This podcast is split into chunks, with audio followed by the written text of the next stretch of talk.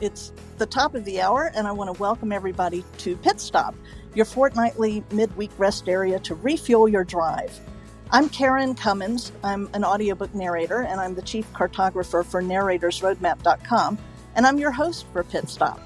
With me today in the co pilot seat, as always, is my lovely friend and award winning audiobook narrator, Anne Flosnik, who hosts the Narrator Uplift show here on Clubhouse. How are you this afternoon, Anne?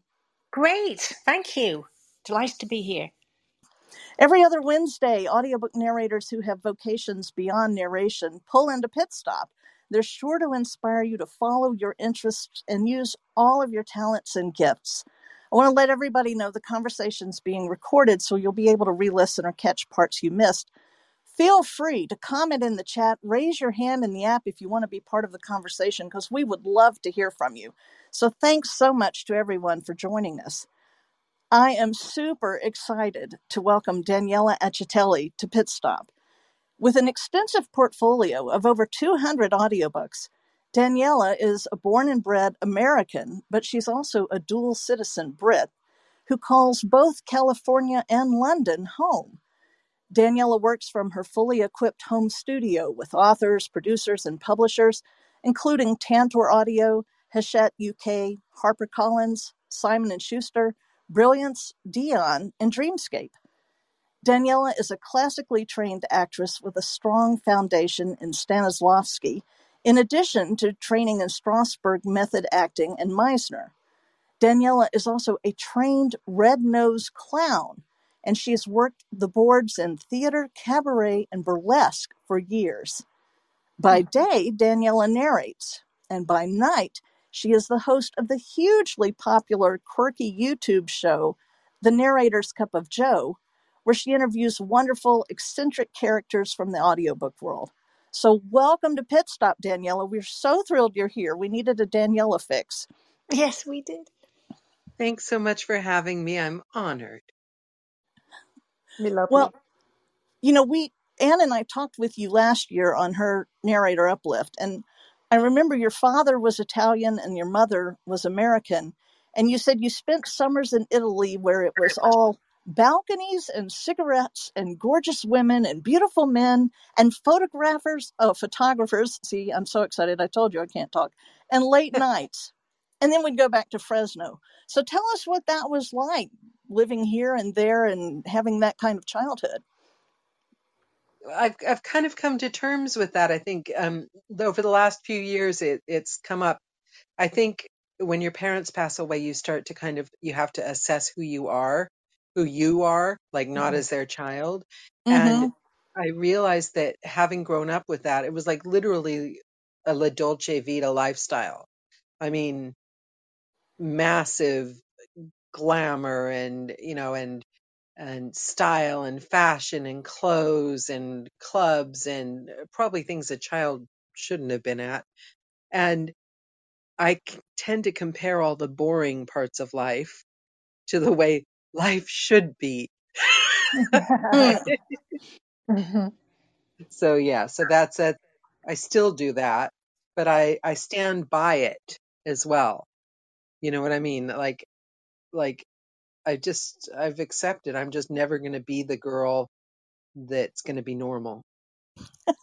No, boring and beige are two words that we would never use mm-hmm. to apply to you. Thank you very much. And likewise, which is why I'm such a fan of both of you. So, what was it that you wanted to do? You, I know when you talk to people on Cup of Joe, one of the things I think you typically ask people is, "Tell me about what you wanted to do, or what was your favorite activity when you were a ten-year-old." So, what was yours?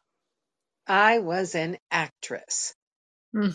I was, my favorite song was I'm the Greatest Star. I like sang it 24 hours a day. I was an actress. I was going to be, I, and like, you know, when you dress up at your parents' house, like our grandmother had Thanksgiving and everything, very conservative, you know, American grandmother, and the kids would dress up. I'd have, we'd all dress up in my grandmother's lingerie and do hmm. vaudeville shows by the kitchen table. Oh, wow! yeah, yeah, it was, it was, I've always, that was me. I was going to be greatest actress in the entire world and also go overseas to France in high school with my gorgeous boyfriend and look fabulous. Those were like lofty dreams, I guess. Because you you didn't, did you? You didn't go overseas until you were a little older, right? I mean, Yeah, I didn't. It gutted. but I did later. I made up for lost time. Well, so how you so you were doing acting then as a young age, and and in the intro, I was seeing about Stanislavski and Meisner. So how did you get into those things? Did that come in college or Yeah, through some and other I mean, means, or to be honest, I was in children's theater and I and then in college, you know,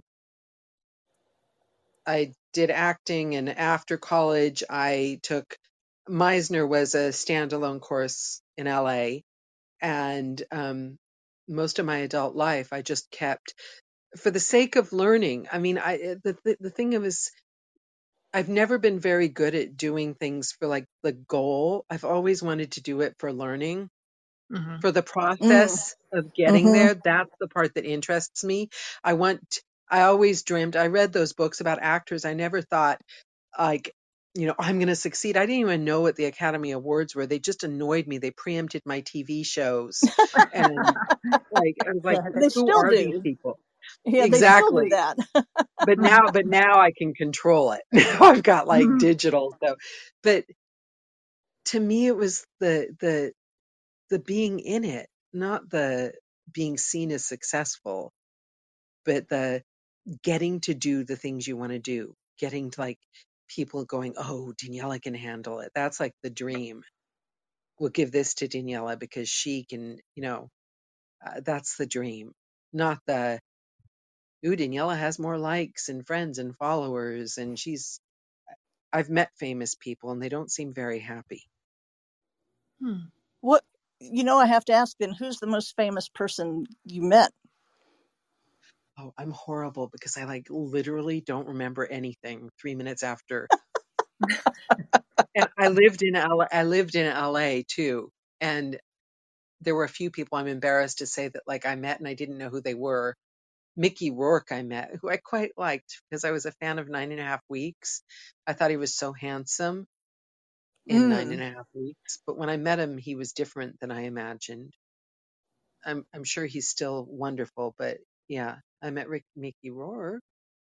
I can't met who? remember. I'm horrible with names. Mickey Rourke, nine and a oh, half. and a Oh, Weeks. right. Well, you but you said I thought you said something else No, Mickey then. Rourke.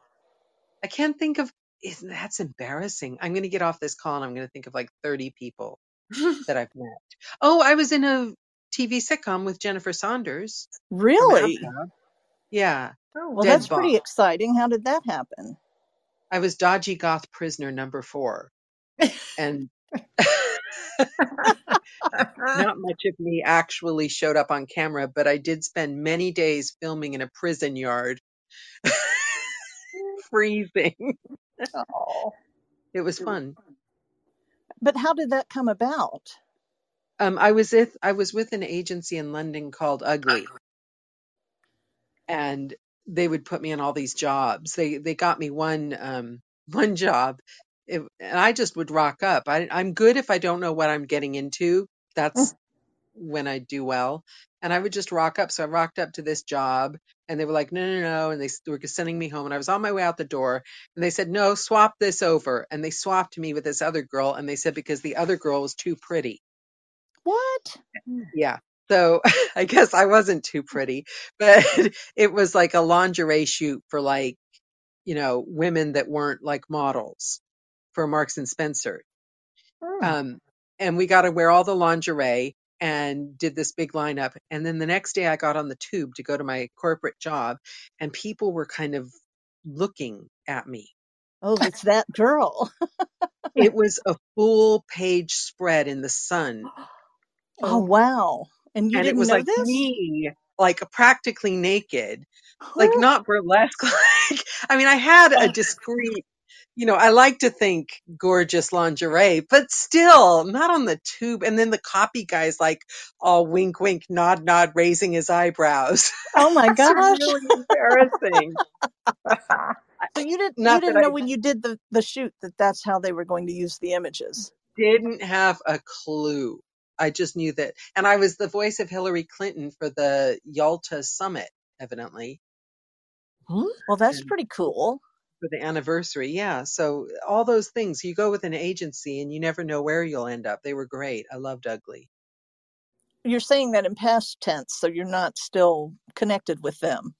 Well, when I came, when I, I think the last time I, I had like a fracture, I fractured my hand. I was going into surgery and I had my phone next to me and they Oh, called and I was like literally just drugged up on my way into surgery. And I said, um, I don't think I should do anything. Let me get back to you guys.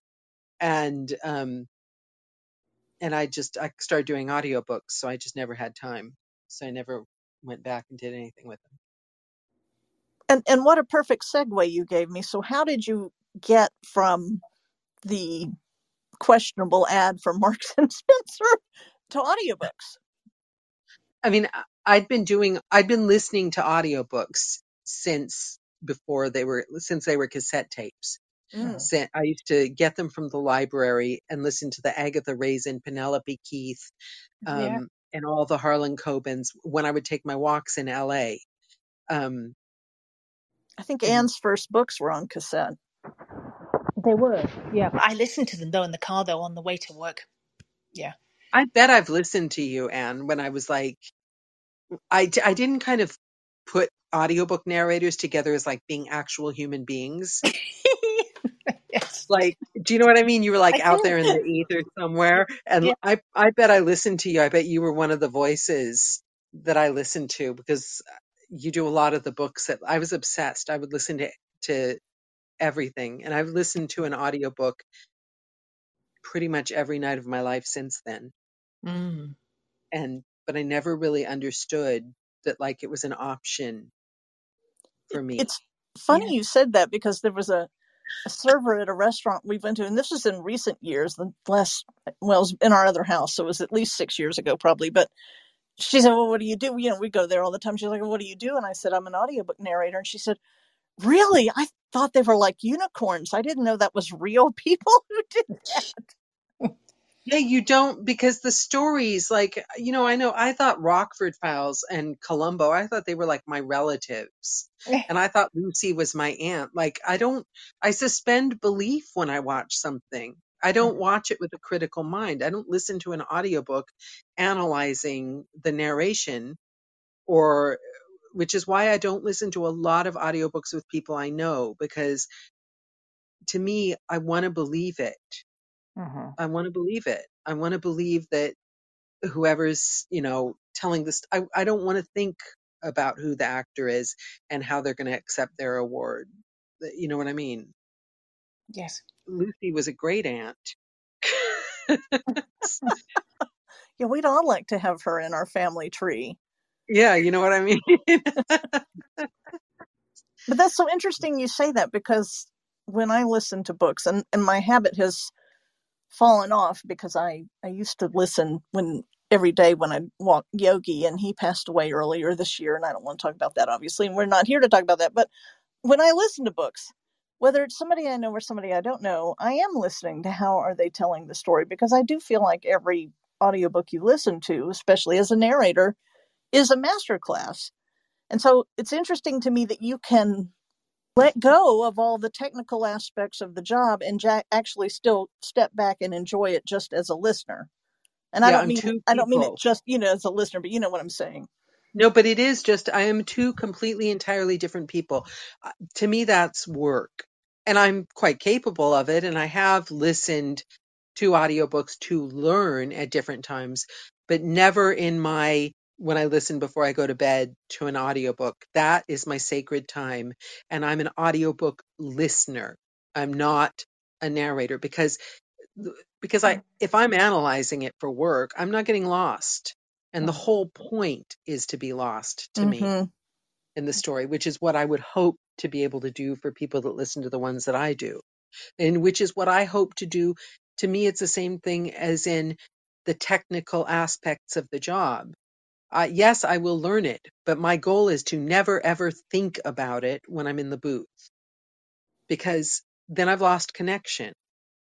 See what I'm saying? So to to my mind is really black and white. Um, if I start going through that spiral of analyzing things or using that part of my brain, Mm. I stop acting. I stop being there. And and it's the same with audiobooks at night. If I start analyzing it, I'm not relaxed into it, right? Um, have you ever I don't know if this is I'm afraid to bring this subject up because I'm afraid like 8 million people are going to like crucify me, but to me it's like a different thing than AI. It's to me a totally different thing, but I'm fascinated by it and I'm fascinated it's informing my audiobook.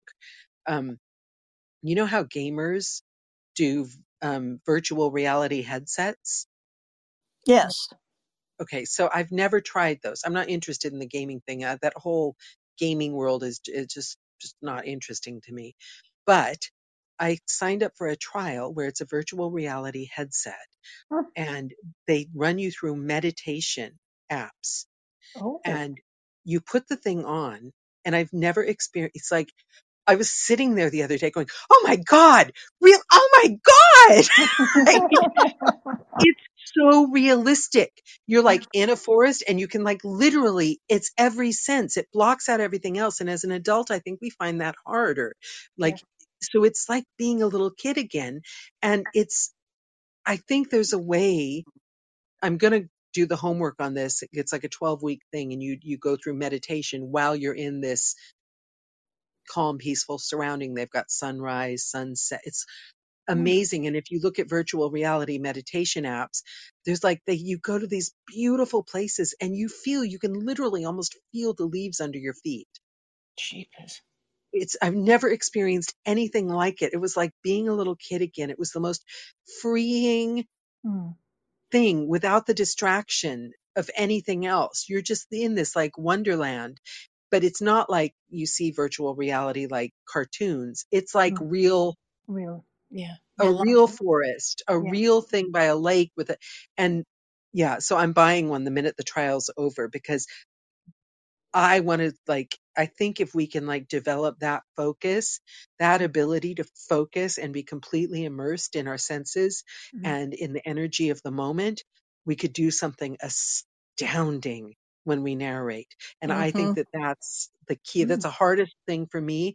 And I think it's the key. I was listening to January Lavoie and I was struck by when she narrated, this was me analyzing, you know, I meant to listen to the book, but I started analyzing the narration. She was very much pinned to the exact moment.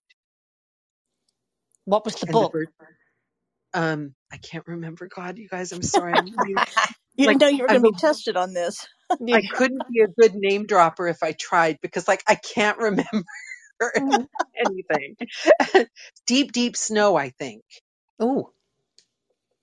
I might be wrong, but I think it's called Deep, Deep Snow. hmm but it it's the and I haven't listened to the whole book, but it was just the being completely attached to that moment. And I think you lose it when you grow up because Yeah. the world's trying to pull little pieces of you all the time. And your brain's like just frantically going, hold on, hold on. What was I doing? What was I thinking? Maybe that's just me. But no, it's and it's even worse now because of our fragmented attention from our Yeah. computers and phones.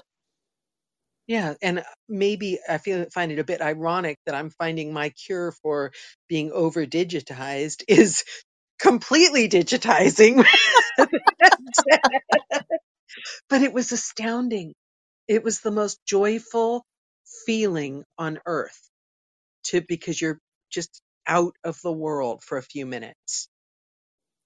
It Well, was and you know, amazing. there are those people who don't Hmm. see images. They can't actually visualize those mental images. In fact, I even looked it up that the, the, they have what's called aphantasia because they don't Yeah. get those pictures. And I, Mm. I think it was Dan Musselman, I, who when he he's retired, but he worked for Penguin Random House, and I think I'm quoting, attributing this quote correctly to him, attributing. See, I'm so excited. I told you. I think I'm attributing this quote correctly to him when he said if a narrator can run that image and that movie in their mind, mm-hmm. then they are connected to the material. And they will be able to tell that story because they're seeing it in their mind. Yeah, you become you. I had an experience with a multicast recently with the most amazing. Oh my God, they every single person on it was amazing, and they were lovely, and the emails were brilliant. And by the and my character was kind of paranoid and hmm. going slowly, completely losing it. And I remember I read an email after I'd finished my bit from one of the people, and I was like, what did she mean by that? Which, what did, what, what did she mean by that? And then like I got busy and the next day I went and looked at the email. It was like perfectly fine. I realized I was feeling paranoid because because you're feeling the part. And I know it sounds precious and smarmy, but isn't that what we do, right? Leave ourselves open to feel the part. Mm-hmm. About how much money does this cost, Daniel? Um, not that I went down the rabbit hole of VR headsets, but because this one was free because it's part of the trial, yeah. you have to do homework and say how you feel at the end. They walk you through feeling different. Cog, um, what's cognitive therapy while you're in the rooms in the different rooms, but oh. you can do the apps and there's there's um there's one coming out with Apple that oh my god I'll Oh. I'd have to, it's like a thousand something mm. pounds or dollars. Mm. But there's one, the one that the trial uses is, am I allowed to say names and stuff like that? Not that I'm sure. selling anything. Um, the one that the trial uses is called Quest 2, and I guess it's been around for ages for gamers.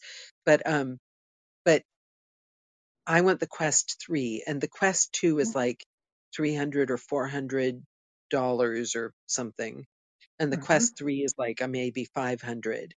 But um but I'm thinking if you're going to get something like that, I'd rather, you know, maybe a couple extra. Mm-hmm. I'm going to save in the piggy bank and stop wasting money on silly things like pink faux fur because I really want this. I can see why. And uh, the, the, images I'm getting are somewhat biblical, not to sound ridiculous, in that I think a lot of losing the magic and the connection can come from fear uh, which is, mm. I think, connected to a loss of innocence. Because as soon as you know the real world comes in, when we lose innocence as a child, that's where the rot sets in. Yep, yep. Mm-hmm. And and, and you know that it's it's our protection, isn't it? Yes. It's all all the defense mechanisms. All yeah. our brain wants is us to survive. Our brain doesn't yeah. want us to be happy. No. It just wants us to survive. Yes, so, and reproduce, preferably. Yeah, uh, yeah. Right. Let's scratch that second uh, yes. dictate. No, no. Surviving is good. yes, yeah, it is. The, the, problem is that a lot of things that make us happy involve mm-hmm. flight risk.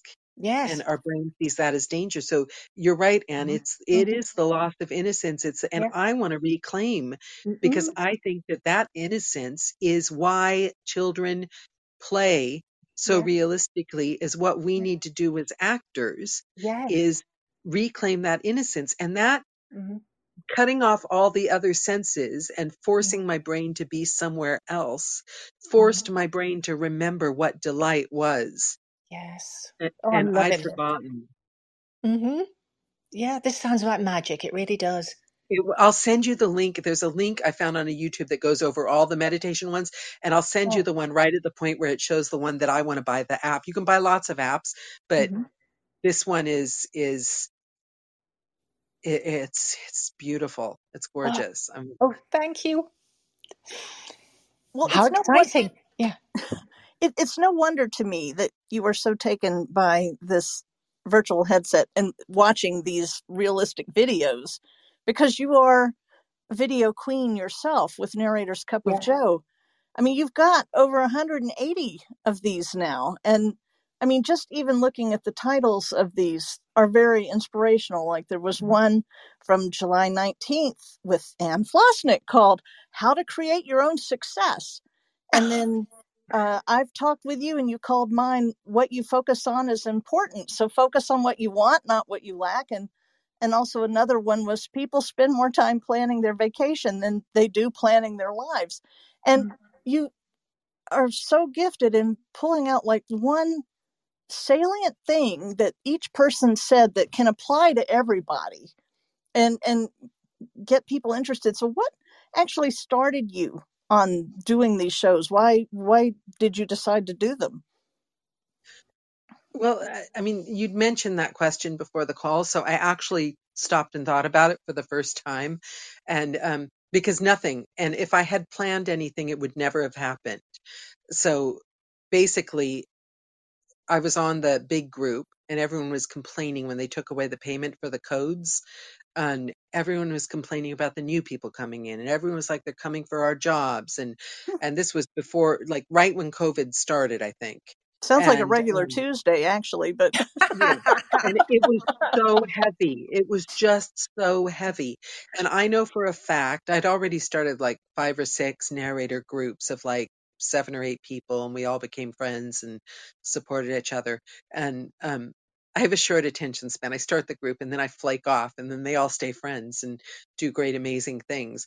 But um, so I thought so it's a fact that you you're not jealous of and you don't have bad feelings of scarcity when someone's your friend, when you know them. So I thought, well, let's just do this, see if anybody wants to get together and we'll we'll talk and the, we'll do the old school cup of joe calls, which is how it started. And we would get together, seven of us. And the rule was you only say what's on your mind. You don't you don't you're not asking questions you're not teaching a class you have to say like you're running into a cafe and your best friend who you haven't seen in years is there and you're going to dump out all the exciting stuff that's happening to you right this moment in your life good bad i'm unhappy and anything that stays in that call eh, that happens in that call stays in that call and everyone gets a space. Um, and by the end of each call it was just this wonderful feeling of true friendship. We were truly friends each Mhm. of us all from different levels and then i said something to someone and about how how interesting what they were saying was they were describing you know what they something i don't know and they didn't believe me and I, and I just thought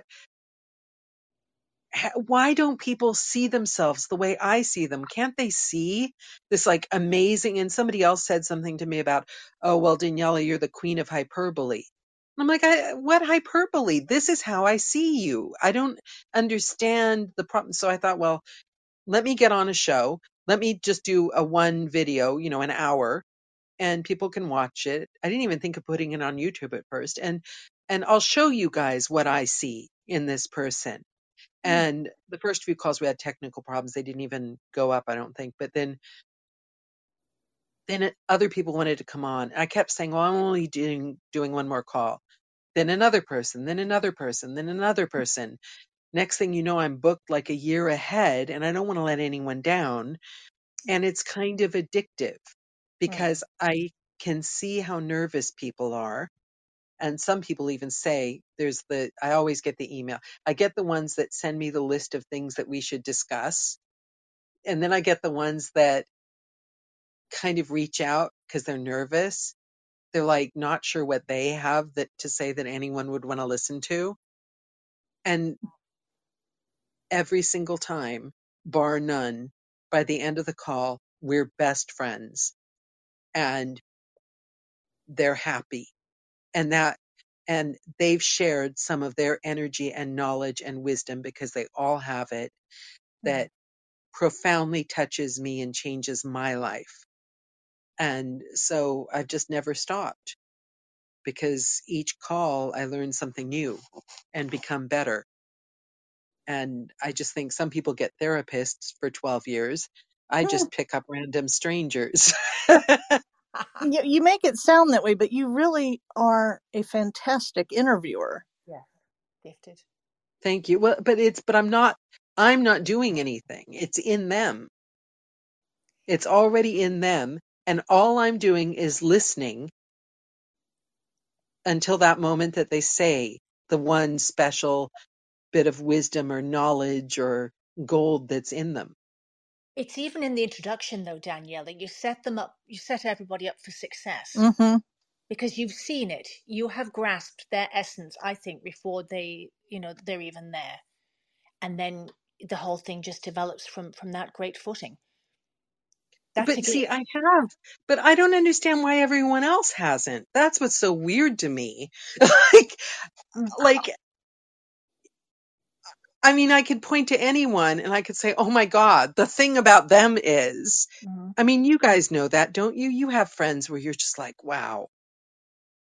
Oh yes, yeah. And But it's an it's it's one thing though to to see all that, but then you are dedicated to that, and you do it week after week after week after week, and I'm sure it's it's consumed a great deal of your life to the betterment of us all. But th- th- there's a price is paid for everything. And and even the more of her life because don't you mm-hmm. edit these things Yeah. before you post them on YouTube?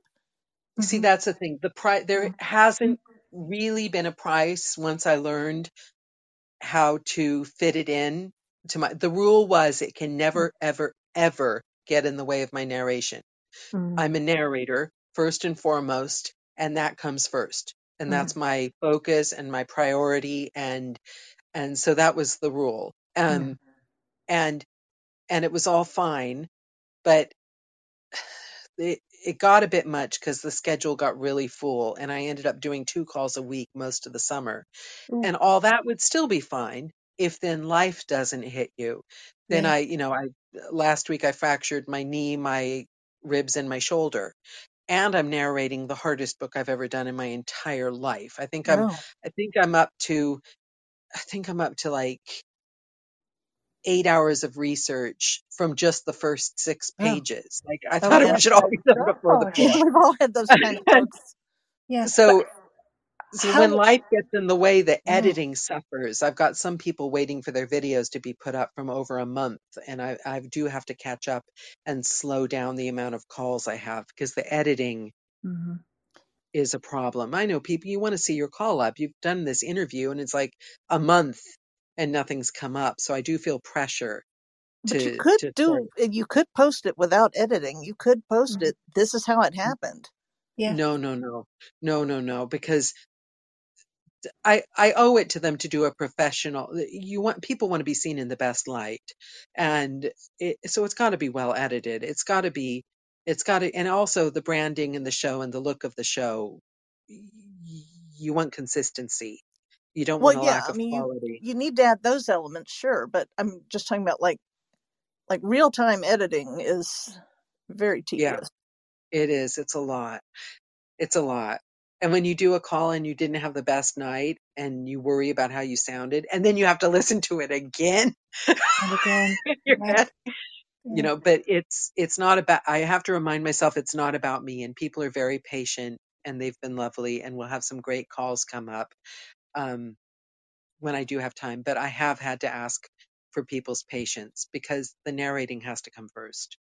It's, yes. it's the only thing I care about, like Yeah. basically at the end of the day. But you're giving So us a gift because for you know for that hour or whatever, we can see ourselves in in a in a magical light. But beyond that, Daniela, are you okay? Because tell us about the, being hit by that rogue on the bicycle. Are you all right? What happened? Well, yeah, I mean, yeah, I think you take a, you take a, I, I like to take lessons away from everything that happens. Mm. And the two lessons I'm taking away from this, the one lesson was that everyone commented about the bike guy, which was lovely. Everyone was supporting me and everything. I literally hadn't given him a second thought. What I had was shocked by was the kindness of the three people that helped me Oh God. they stopped and they helped me and they they took their time and they were just lovely and that that's going to leave a lasting impression to me I, the other thing is just like yeah there's angry people in the world i got in the wrong place wrong time guy doesn't know me. He wouldn't recognize me probably ever and i wouldn't recognize him. You know it's it's it was random and it wasn't personal but but three people that wasn't random. They stopped. They and it was hard. I had i couldn't get up. And and they helped me. And the friend that I messengered, you know, I, I won't say names, but like just the people that are there to help, Mm. I think are the thing. And then the other thing I took away from it is um, the way I behave when I couldn't walk, I couldn't get out of the flat, I couldn't get to A and E because I was afraid of being taken out on a stretcher, and I was freaking out about this book and the deadline. Mm. And I'm I have to find a this is something I have to work on. I don't know the answer yet, and I need to work on it myself.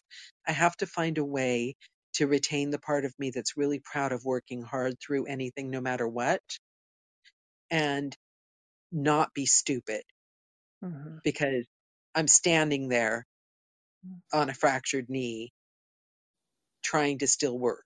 Do you know what I mean? I can't. Yeah. wrist, you said. Uh, did you share this with your publisher?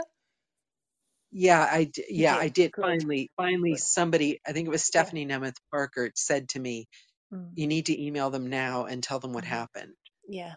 Yeah. And and I did and they gave me a few extra days and with Mm. any other book out of the 200 I've ever done, I would have been fine and I would have been done, but this book Oh, Well, and oh, you know, working through anything is really in the big picture, and I know you know this, a cost to your health because yeah, whatever you've got this going on that's made you ill or you're in pain or whatever can only be made worse by pushing through it and ignoring it.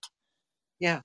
And painkillers just make you like they gave me painkillers. I've and I finally had to because I was shaking with it, and I took it, like it was like codeine or something like one night, and the next day I was like a zombie.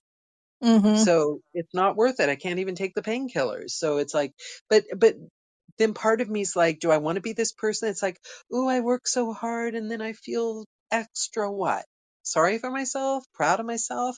I think you have to decide who you want to be, and this time I have to sit with myself and decide who do I want to be when bad things happen. Who do we who do we think of ourselves as? I'm very conscientious, and I don't want to lose that.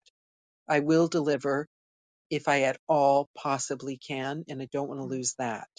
Mhm. But I don't think you would, but you know, you th- you've Yeah. seen the stories of people on their deathbeds ask, "What do you regret?" And nobody ever says, "Oh, I wish I'd done a bit more work." You know, I mean, Mm, life is for yeah, living, and there you're conscientious and you will meet those deadlines, but you have to make allowances for things happening, and it's not good to work through pain or illness because it can only get worse, is what I think. yeah, yeah. It's it's it's it's a weird thing, isn't it? It's what Anne said about the loss of innocence. When you grow up, it's all on you to decide how sick is sick. Mhm. Very wise. And I I wanted to go back. Laura English wanted to ask if someone can help you with the editing part of your shows. Um, yeah, part of me, I will confess in a public forum that it is bad management because I could outsource some parts of the editing, but I haven't found the time to take time to show someone else how to do it. Yeah. And the other thing is, is most of what I'm doing in the editing is taking out the inappropriate things that I say during the calls. and you're the only one that can decide that, right? Exactly, Yes. exactly. Oh God. And there lies the rub. Yeah, exactly. But it's it's fine. It's fine. I can catch up on it. Oh, actually, Karen Karen Commins made gave me the biggest break in my editing. Um, Mm.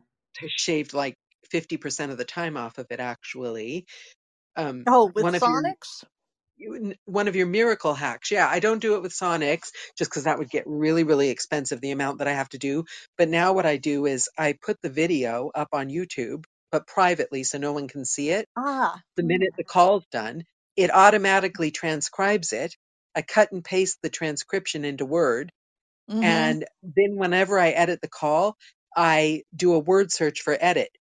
And I've gotten pretty good if I say inappropriate things. I'll say, okay, I'll edit this out during the call that Mm. gives me a timestamp.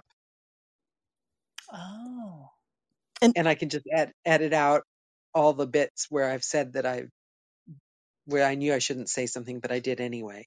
Hmm so just for those who don't know sonix.ai and i put the link in the chat it's it's actually my affiliate link so if you use it you get free minutes and i do too.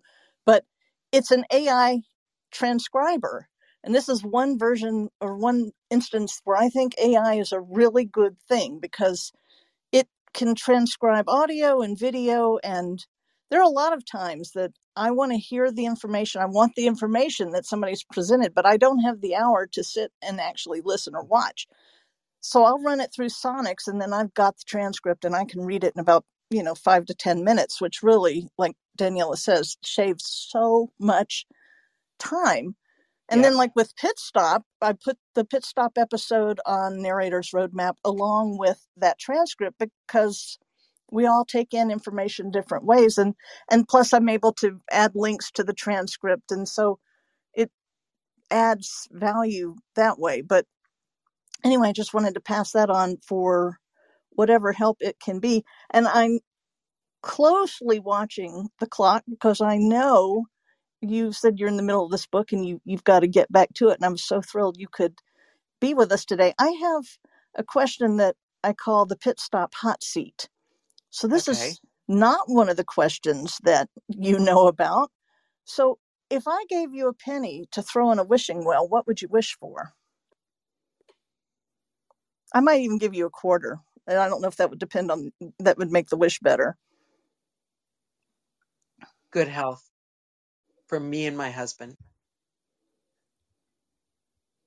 That sounds like a wonderful wish. hmm Yeah. Or I could just get up and start walking and eating well. Sleeping but let's let's count on the wish.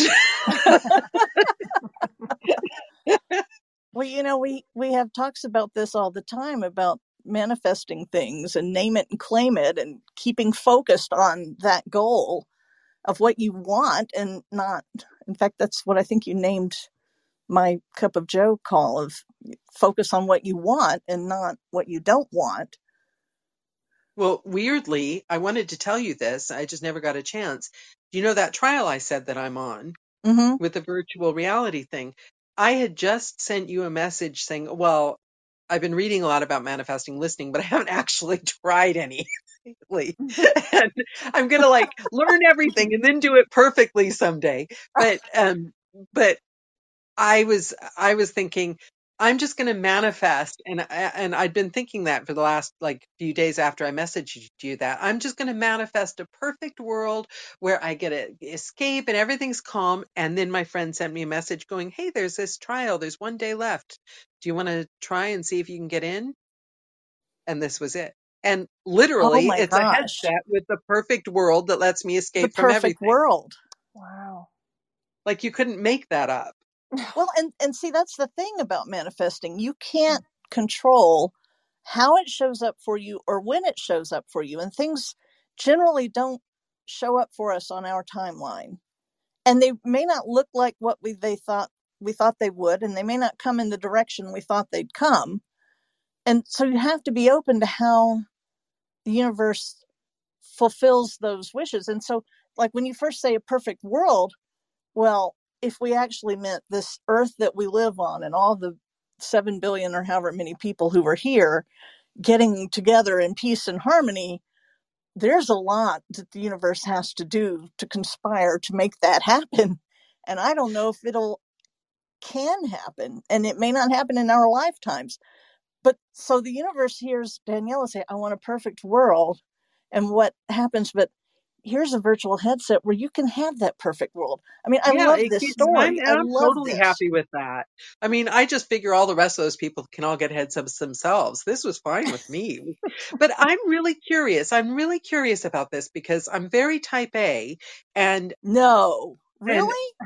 I'm not gonna I might I'm not and I'm being and I mean this as a compliment, but I have a feeling that Anne might be a tiny bit type A as well. Oh, complete on steroids. Yes. She's not even so to say I'm tiny bit. but I'm I'm wondering how you feel what because I know I'm I know Karen is 100% right, but I find it so hard for my little type A brain to wrap around and I'm curious how you feel when Karen reminds us that getting what you want might not be in the time you want it or in the way you expect to see it because you don't have any control over it. I How know does it to be Anne feel true. about that? I I know it to be true, sadly, uh, you know, because she tells me that all the time, and I've lived, I've lived long enough that I see it. And Well, let me just say, she tells me that now too. So she she does. Go on. yeah, I I drank the interrupt, but Kool go Aid. on. Yeah, well, that's But do it. you And feel like fighting against it? Do you feel like no, no, no, no, really? no. I, I have learned. I've learned many, many lessons. And um, your whole thing about manifestation, Daniela, because I remember you from when I just saw a lady that was talking about videos and, and calls and things, and I thought, oh, where did she come from? you know how just people just suddenly appear, and then it's like they were always here, and they become more and more and more and more and more and more and more because you were doing your thing more and more and more, and it was manifesting from your consciousness to. I'll just say I'll, I'll be everybody to you know let me stand in for every man because that's I think the way that these things work you had kind of made a public you must have put yourself in a public place where i could see you you see what i mean rather than doing whatever you're doing Uh, does that make sense yeah, yeah. you kind of yeah. declared your intention to the universe in the fact that i saw you and heard about you and then i couldn't stop seeing and hearing about you in the most delightful way and I love grew that you say it that. what I love sorry, I didn't mean to interrupt. I love I love that you say that because that is how I feel. Like that's hmm and that's the cup of Joe and that's why I started all the narrator groups because it's like I feel like I'm shouting like we're all a big look at us. Aren't we doing great? We're this like big pool and it's not just narrators or the narrator community, it's actors, writers. Look at us. Look what we're doing. Aren't we brave? Aren't we amazing? And then everyone's like, "What? Who? What?" And I feel like yeah we're all in this together. Like Well, we're speaking all for in this my yeah, together. yeah, and speaking for myself, you are kind of the mother of a great deal of, of all this good stuff and goodness too, because you are one of my models and icons, because Oh, you see, were you're doing this our way back icon. when. No, no, You've no, no, done no. million books though, Anne. You're like, I mm-hmm. remember I literally almost gasped when you told me how many books you'd done. So, I know, but it's a shame though that they're not all, you know, here and now. And I, cu- there was a questionnaire thing I was filling in, and it's 27 years I have been narrating audiobooks, folks. Wow. 27 years. The heck of a wow. long time. No, but this isn't about me. It's about you and how you came into my consciousness. And there's just something just so extra special and magical about you when you doing things and saying things and putting out an energy that I wasn't aware of before. And and that's really true because she said those exact words to me. And that, because I'm like, what? Who? Who are you talking about? And so she Mhm, told me all of this, and I started mhm. seeing your shows. Yeah. And so I'm a testimonial. I have a testimonial that what she says is exactly how it happened. Oh, I Because she told me, and then I've told people, and and that's how Mhm. it's gone. But it's much the same. I mean, like, I've never, I think I heard Karen's name the day I started audiobooks. I mean, Mhm. it's just like you don't hear audiobooks without knowing about Karen Commins. I'm saying that right, right? That's You so are. I'm so proud is of so you. Thank true. you. And, and, and And the Anne, roadmap now, and the roadmap now, which wasn't always there, but it is now. I know, and you guys have all these shows, and you're like, I mean, you're like, you're like the badasses of like the podcast world now. And Mhm. it's so funny because you were just like, I'm setting my intention, I'm doing this podcast now. And now you guys are like old school. It's Anne's like show will be a year old in November. Yeah. So yeah, next month she's got a year. But how Seems many? like much longer. It, it does. It does. How many years have you, have you been doing your show, Daniela? More to the point. Mm-hmm. Uh, two? Oh, it's got Like to it was, be longer than that. I think it was April 20, oh, maybe April 2020. And even and you were having calls and things though before all of that, weren't Yeah, you? yeah. But just like a month before. And the thing about the calls, I mean, I had one recently, but the calls, the old school calls, they are mm, great fun. Mm-hmm. and they're really, really something, but they're also really, really intense. Like Mm. I feel like I need a nap for three days after one of those calls. Like it's really cathartic, but really exhausting. And so it's easier for me to do the guest calls because the focus is on someone else. So when you have these calls that are are so taking so much out of you, what? Not to get into the specifics, but why is that happening? What's going on?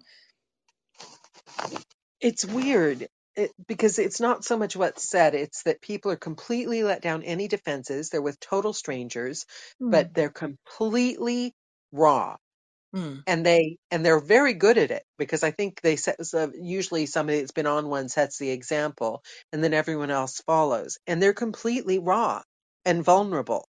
And sometimes I'll talk about dry spells. Sometimes I'll talk about they're so excited they've got this leap in their career, which you're like afraid to post about because you don't want to make people feel bad. You don't want to come across all the, you don't want to Mm. come across as this. All Yeah. the social media guards are off.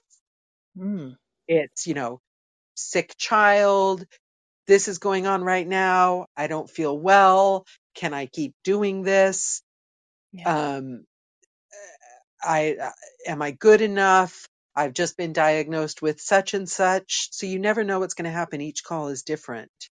And and it feels good. It feels Mm. really really good because you put out you let you lay down what's heavy Mm. or even what's light. You you bring it out and celebrate it. And it I think it's it's it's like massive exercise for your soul, I like to think, Mhm. but it is but I don't, and I don't really talk about my, like my own stuff, but I like try to kind of interject and like manage between the people. So, but I feel like to be open to kind of like not managing how, um, what's the name of somebody that just, Yeah, facilitating yes. that's the Yeah. word. To be open to Yeah. facilitating something like that, you have to be open to it. You have to take on that Mm. energy. Mm-hmm. And once you take on that energy, you're, it's exhausting. It's Yes. valuable, worthwhile, good for you, but it's really tiring. And I think that's one of your challenges, though, too. It's a gift and it's a challenge in that you're almost a psychic sponge hmm because you, you know, you are so open to all of these vibrations and sensitivities, and that is exhausting, Daniela. Yes, But it's exhausting putting in a on good way. Yeah. it's because the rest of the world seems to have been given instruction in how to not be open. Mm-hmm. And the rest of the world has all these guards and, and things, and I don't have them. Right. And I, I don't understand them. And keeping them up or Mm. pretending that it, it's it's that's exhausting. So Mm. getting on a joke call with a stranger and just like let's get rid of all this crap. You're you, I'm me. Oh my god, you're amazing. Look at what you've done. Mm. Tell me about it. It's so easy for me because I don't have to pretend to be like, okay, you're a stranger. I have to act a certain way around you because I don't know you very well. Mm-hmm. Do you know what I mean? I can't, Yeah. I'm not good with boundaries. And on those calls, I'm in charge, so I don't have to pretend I have boundaries. And we don't I, need them either. I, I Yep. know I promised you that we would have a hard stop, and we're coming up close on the time, but I can't let you get away without asking you if you have advice you can share with other people who want to expand their horizon beyond narration. My advice is work from the inside out, not the outside in. Like, I wouldn't have, I don't think the, the Cup of Joe has, I think we're almost at 50,000 views. Mm, And wow. Congratulations. in the in the internet world that's like nothing and i keep forgetting to ask for subscribers so it's like nothing on that too but but i consider it a success because we're still booked out for a year and i consider it a success but i don't think it would have been a success if i'd created the cup of joe so i could increase my career and make some secondary income because i did it be- for different reasons because of the love of it like you would a hobby or something. Um a lot of and i'm not saying don't you can't get a secondary income or and do a side gig but and i've had a lot of friends that are like equally you've got the roadmap and you've got all this stuff but you you equally love it. You love doing it. So you're still doing it for the love of it and just being smart about business right? You can marry the two but i think that the love comes first. Hmm and And That's the such then a find your way around such a yeah, perfect way of saying it. yeah. yeah the love comes first um, I've had chances to make the jo- cup of Joe bigger, to go into partnership with people, and to make money. And Mm. each time I've felt stressed out by it, and I've listened to my gut, and I'm glad I did because it would have taken me away from my focus, which is my books, which is narrating. And so I think you have to really, it has to come from the inside out, and you're making the choices for what you want deep down, not what you think you have to do to be a successful person in the industry. Yeah, It's got to be coming from your heart, I think, which sounds woo woo, but No, it's spot on. And it And used to be, sorry, it used to be so much easier to be that way until there was social media and there were so many people and there were, you know, there, people could just do what they did and nobody knew anything about it. it. It was just wide open to be whatever you wanted it to be. But but I still think it is. I still think it hmm is because, Yeah, for yeah. instance, the cup of Joe all of a sudden people were starting not not clubhouse not you guys but people other people were starting webinars and this and that and it was like a thing and and and of course and the outside world wants you to do more of something or do things their way or change this and and I rejected it and ignored the outside world and, hmm and including social media. I just ignored it and I kept doing what I wanted to do with it. And the reason was because I was more worried about my career success as a narrator. I wasn't worried. I would like, from the beginning, I would cancel Cup of Joe tomorrow if it stopped being healthy or feeling good for me. hmm So, so I didn't, I didn't fall for that and because it is everywhere and i think it's the kiss of death but i think that if we put our heads down it's January LaVoy went off social media completely and she said it took like a week of horrible like withdrawal but she felt better afterwards because i think we can we have the power to not to not care. We have the power to just let the noise stay outside of us. You are a veteran, well respected narrator. I mean, people bow down to someone at your level. So, but, but no, but it's the truth. I'm not saying, I'm not, this is not hyperbole. It's the truth. I mean, of course, you're not going to think of yourself that way. Oh, I'm, I'm the, you know, the queen bee, but we all know it. Karen will back me up on that. We all know that told her about she you. is. Oh no, Yeah. no, no, no, no, no, no. no. I'm all I'm saying is I I can remember when we didn't have all of this. You know what I mean? It was just but I a know, but simpler time. but people would assume that you are one of the people that wouldn't even notice social media because we all know what level you're at. Do you see what I'm saying? But every single person is feeling like they have to pay attention to it, but they don't. So many people have earned their stripes. You don't need it. Mm-hmm. You know, only go on it for the fun. You don't, it doesn't matter if everyone's looking at what everyone else is doing online. Well, When this you're, you- you're saying exactly what I'm saying, Danielle, in in a different way. I can completely cut out social media from my life because I had a whole career before it ever was even a thing. hmm So, but which makes my rejection of it, if if that was to be, n- not any great. Um, th- there'd be no great price to pay for that. Whereas you've yeah. known different, and you're making different choices based in a different world than my habits and whatever were formed from, which makes your triumph all the greater. Ah. oh, That's you're what so I'm trying to. nice. That's what I'm trying to get across to you. No, and you are the pattern for all of us. Well, well, I speak for myself, for my talking head anyway. You are my icon in that, hundred percent. Uh, see, I, after the first call I had with Anne, I called, um, who did I, oh, Anna.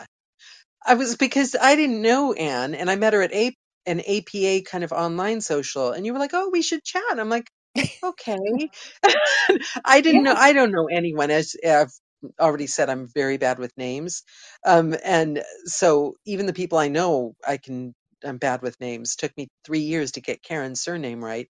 Um, so so I, I so I got on the call with Anne just because she's a really nice, fun person, and you were like and i was like oh i don't know how many how do i put this? And i remember it was the you were the person that stopped me being silly reaching out to mm. pub publishers. I'm like how many Yeah. books do i put down? If if i have this book but mine is this book what do i put and anne's like i don't know. I'm like how many books do you have? She's like oh 65,000 and i'm like I never said that. what?